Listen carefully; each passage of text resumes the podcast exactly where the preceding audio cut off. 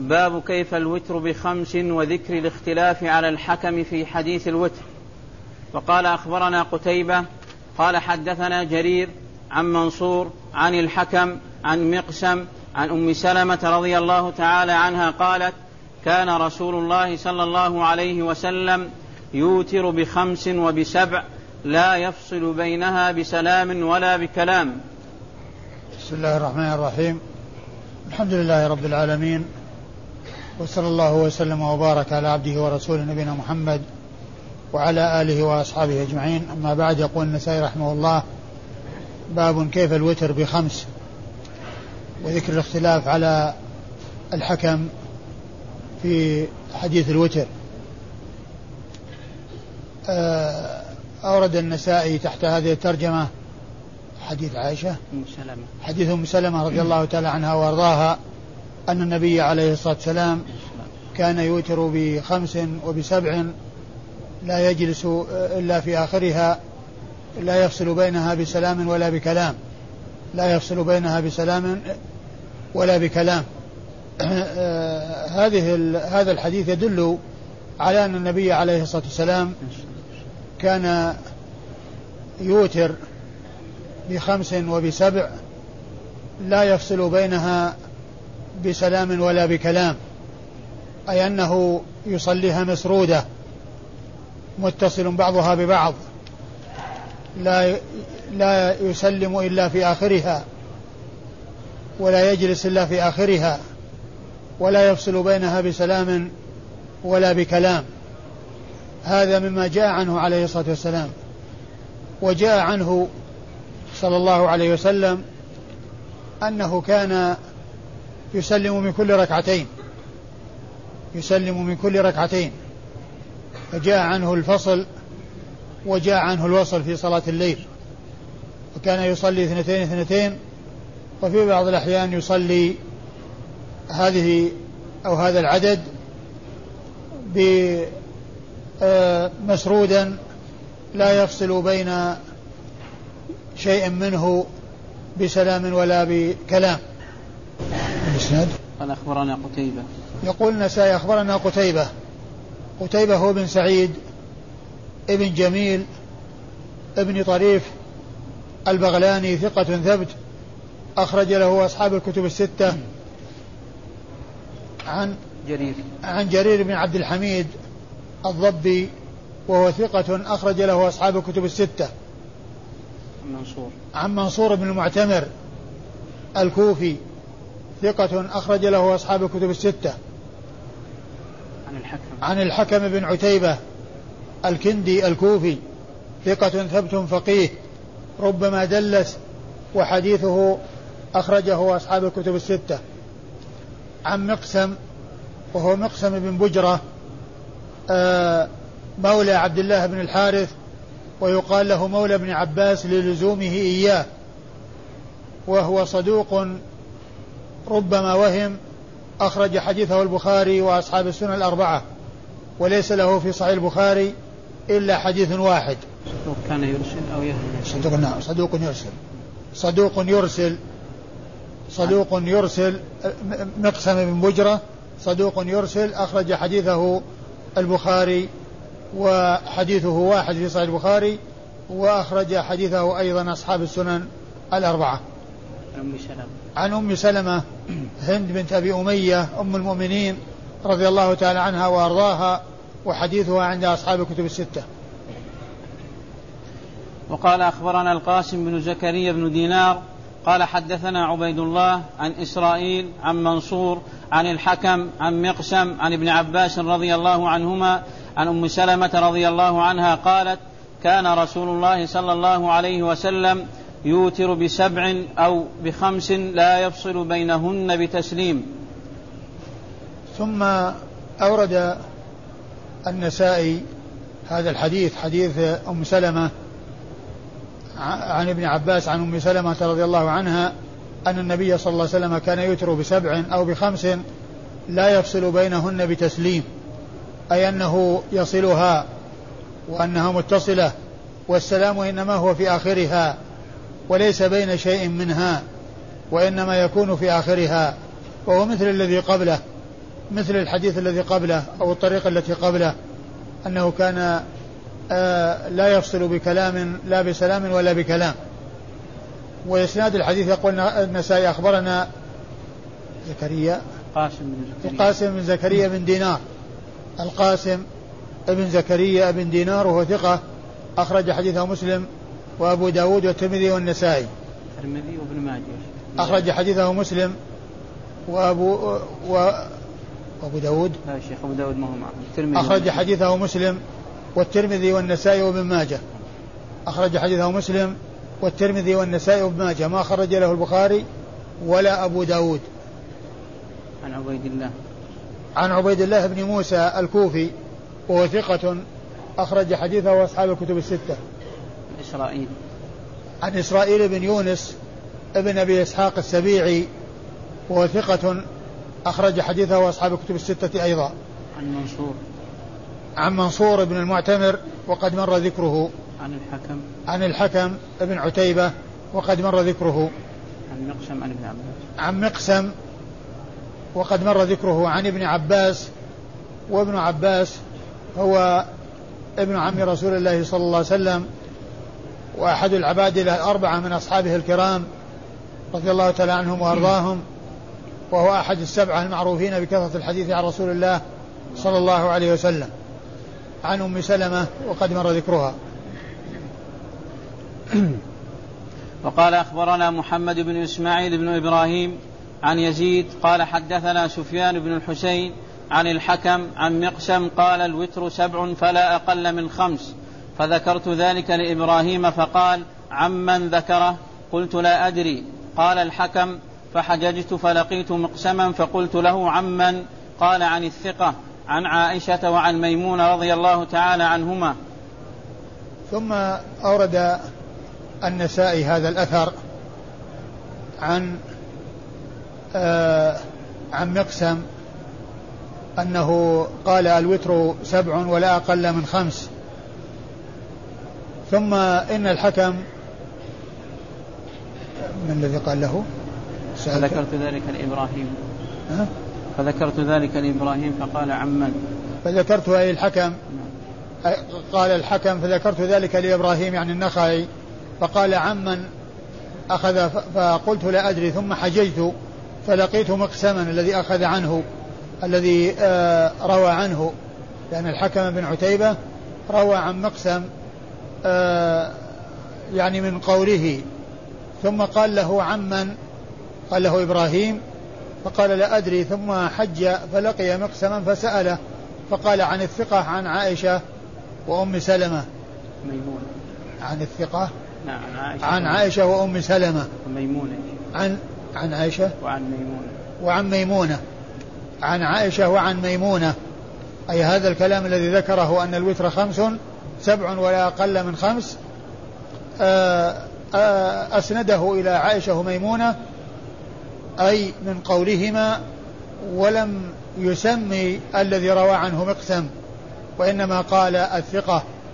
ولكن الحديث آه، ثابت بالطرق المتقدمة التي دالة على ما دل عليه هذا الأثر. أخبرنا محمد بن إسماعيل بن أخبرنا محمد بن إسماعيل بن إبراهيم المعروف أبوه بن علية وهو ثقة أخرج حديثه النسائي وحده. عن يزيد.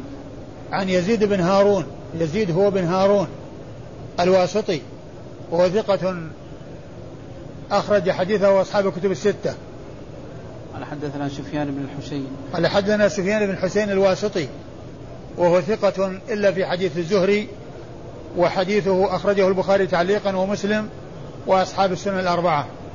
تهذيب الكمال قال في مقدمة مسلم تهذيب الكمال قال في مقدمة مسلم في المقدمة والباقي؟ يعني ليس صحيح؟ لا شيخ. ها؟ نعم. ليس البخاري تعليقا ومسلم في المقدمة؟ نعم وأصحاب السنة الأربعة أي ونص عليه على أنه في المقدمة؟ أي نعم يا شيخ. أي. إذا كان في تهذيب الكمال فهو كما قال. وزاد أيضا له يا شيخ. نعم. يعني بالنسبة للبخاري قال في البخاري في الأدب وخلف القراءة. لا. يعني هذا ما يعني الاصطلاح أنه إذا روى عنه تعليقا يعني فيكتفون بذلك ولا يعني أنه ما روى عنه. في الكتب الأخرى ولكنه إذا روى عنه في الصحيح ولو كان تعليقا فإنهم ينصون على التعليق ويتركون ما وراء ذلك. يعني فلا فإذا جاء عن شخص أنه روى عن البخاري تعليقا فلا ينفي أن يكون روى عنه في الأدب المفرد أو في خلق أفعال العباد أو ما إلى ذلك وإنما يقتصرون على ما جاء في الصحيح ولو كان على سبيل التعليق. لكن إذا كان وفي وفي التقريب البخاري تعليقا ومسلم وأصحاب السنن الأربعة.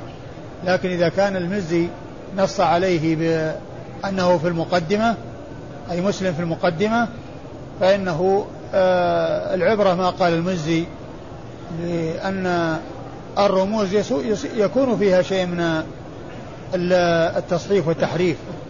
ولكن التنصيص على الأسماء هو الذي يكون آه، صوابا. عن الحكم عن مقسم. عن الحكم عن مقسم وقد مر ذكرهما. عن عائشة وميمونة. عن عائشة وميمونة وهما من أمهات المؤمنين رضي الله تعالى عنهن وأرضاهن وعائشة واحدة من سبع أو من سبعة أشخاص عرفوا بكثرة الحديث عن رسول الله صلى الله عليه وسلم وميمونة أم المؤمنين بنت الحارث الهلالية رضي الله تعالى عنها وأرضاها وحديثها عند أصحاب الكتب الستة. وقال أخبرنا إسحاق بن منصور قال أخبرنا عبد الرحمن عن سفيان عن هشام بن عروة عن أبيه عن عائشة رضي الله تعالى عنها قالت أن النبي صلى الله عليه وسلم كان يوتر بخمس ولا يجلس إلا في آخرهن. ثم أورد النسائي هذا الحديث وهو حديث عائشة. نعم. حديث عائشة رضي الله عنها أن النبي صلى الله عليه وسلم كان يوتر بخمس ولا يجلس إلا في آخرهن ولا يجلس إلا في آخرهن. آه هو مثل الذي قبله. وهذا لا ينافي ما جاء أن النبي عليه الصلاة والسلام ما ما صلى أقل من سبع ولا زاد على أكثر من ثلاثة عشرة سنة آه، ثلاثة عشرة ركعة. لأنه آه، يمكن أن يكون مقصود من قوله يوتر بخمس أنه يأتي بها مسرودة في آخر الوتر. يأتي بها مسرودة في آخر الوتر وأن يكون قبلها شيء. لأنه جاء أن النبي عليه الصلاة والسلام ما نقص عن سبع. وما زاد على ثلاثة عشر فأقل شيء صلاه في ليلة واحدة من صلاة الليل سبع وأعلى شيء صلاه ثلاثة عشرة وهنا قال يوتر بخمس. ف يعني معنى هذا أنه يصليها مسرودة. ولا ينفي أن يكون قبلها شيء. ولا ينفي أن يكون قبلها شيء ركعتان أو أربع. يعني آه بهذا يوفق بين ما جاء من أنه ما نقص عن سبع وبين ما جاء هنا من أنه كان يوتر بخمس لا يجلس إلا في آخرها. أيوه. قال أخبرنا إسحاق بن منصور.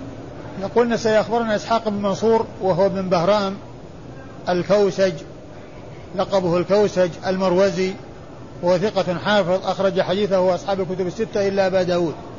أخرج حديثه أصحاب الكتب الستة إلا أبا داود فإنه لم يخرج له شيئا. أخبرنا عبد الرحمن. قال أخبرنا عبد الرحمن بن مهدي البصري. هو بن مهدي البصري ثقة ثبت عارف بالرجال والعلل وحديثه أخرجه أصحاب الكتب الستة. عن سفيان. عن سفيان وهو الثوري.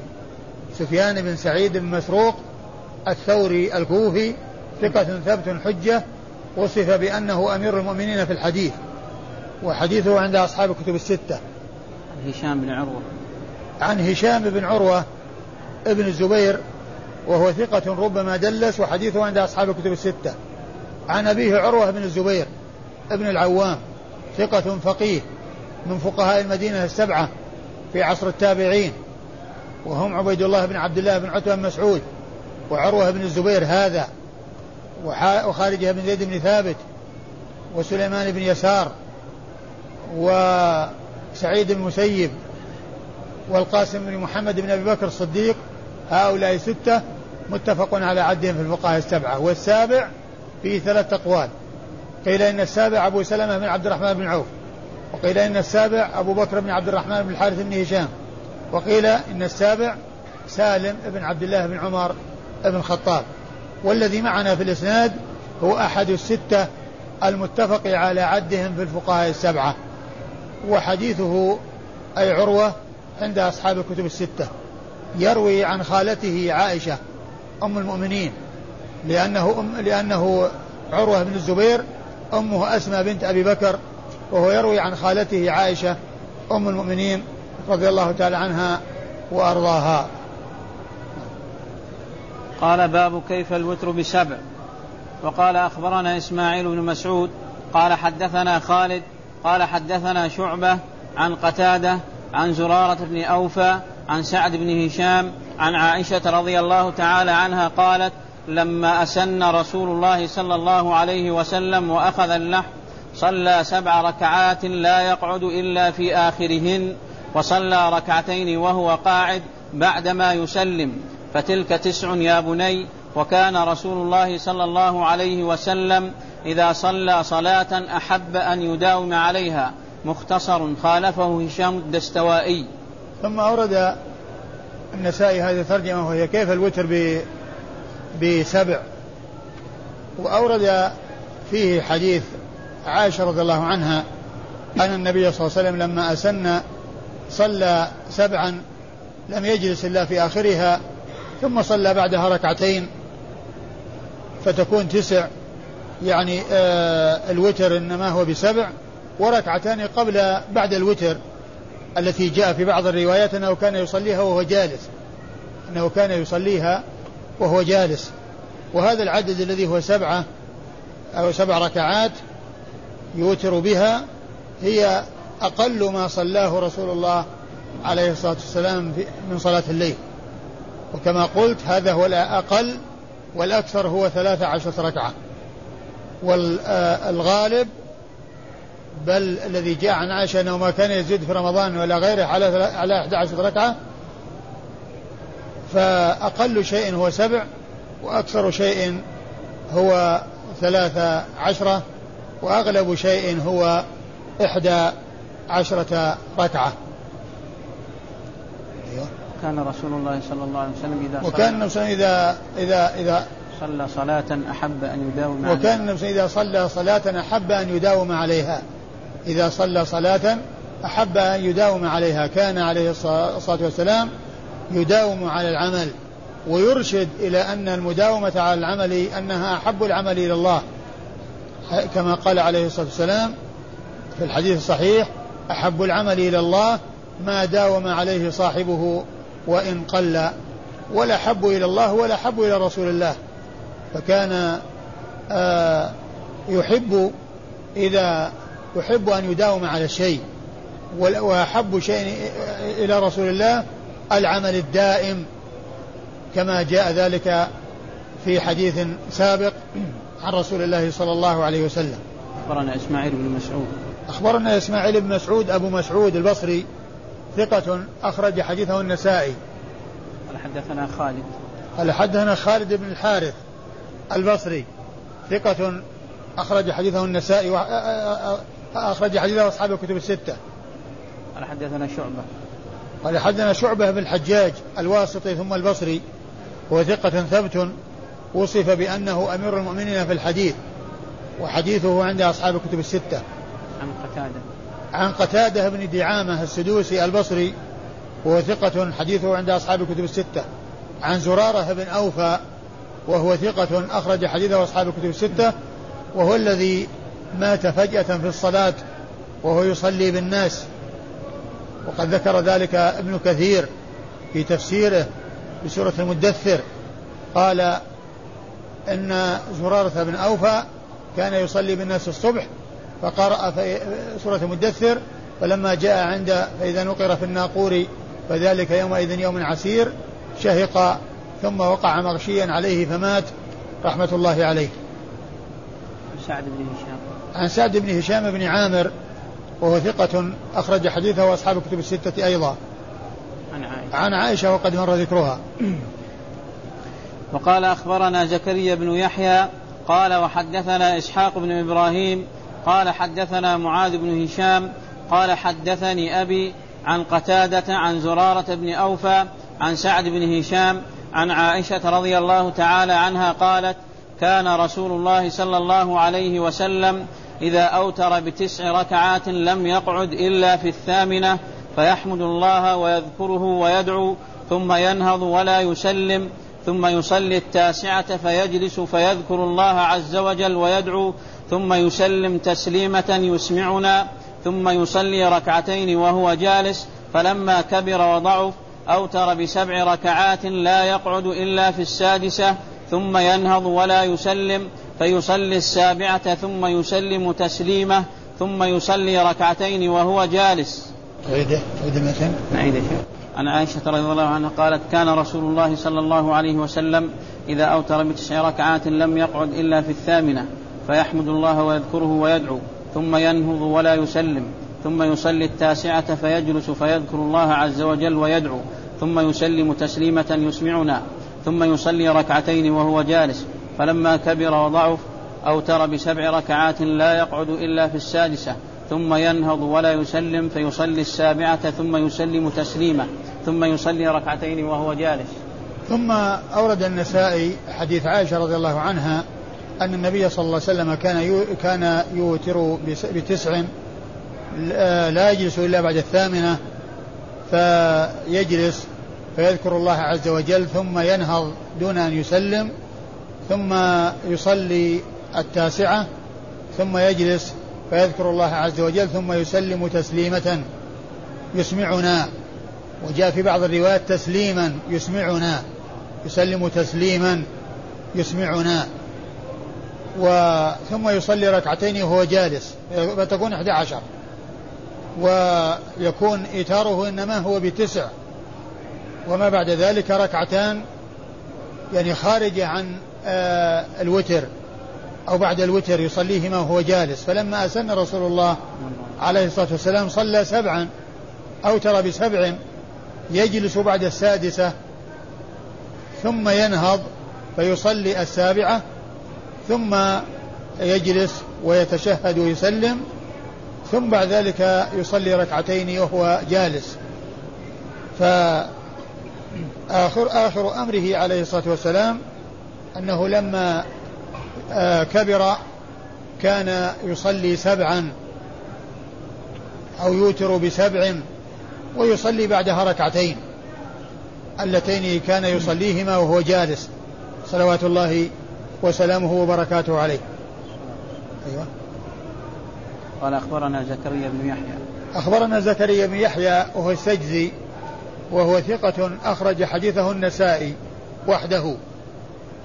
عن إسحاق بن إبراهيم وهو بن راهوية بن مخلد مشهور بن راهوية الحنظلي المروزي ثقة ثبت آه إمام مجتهد وصف بأنه أمير المؤمنين في الحديث وأخرج حديثه أصحاب الكتب الستة إلى ابن ماجه.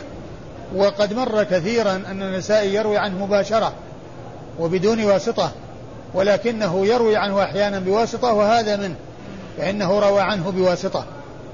النسائي روى عن إسحاق بن إبراهيم بن, ابن, ابن راهوية بواسطة مع أنه كثير الرواية عنه بدون واسطة. قال حدثنا معاذ بن هشام. قال حدثنا معاذ بن هشام ابن أبي عبد الله الدستوائي وهو صدوق آه له أوهام أو ربما وهم. ربما وهم. صدوق ربما وهم وحديثه أخرجه أصحاب الكتب الستة.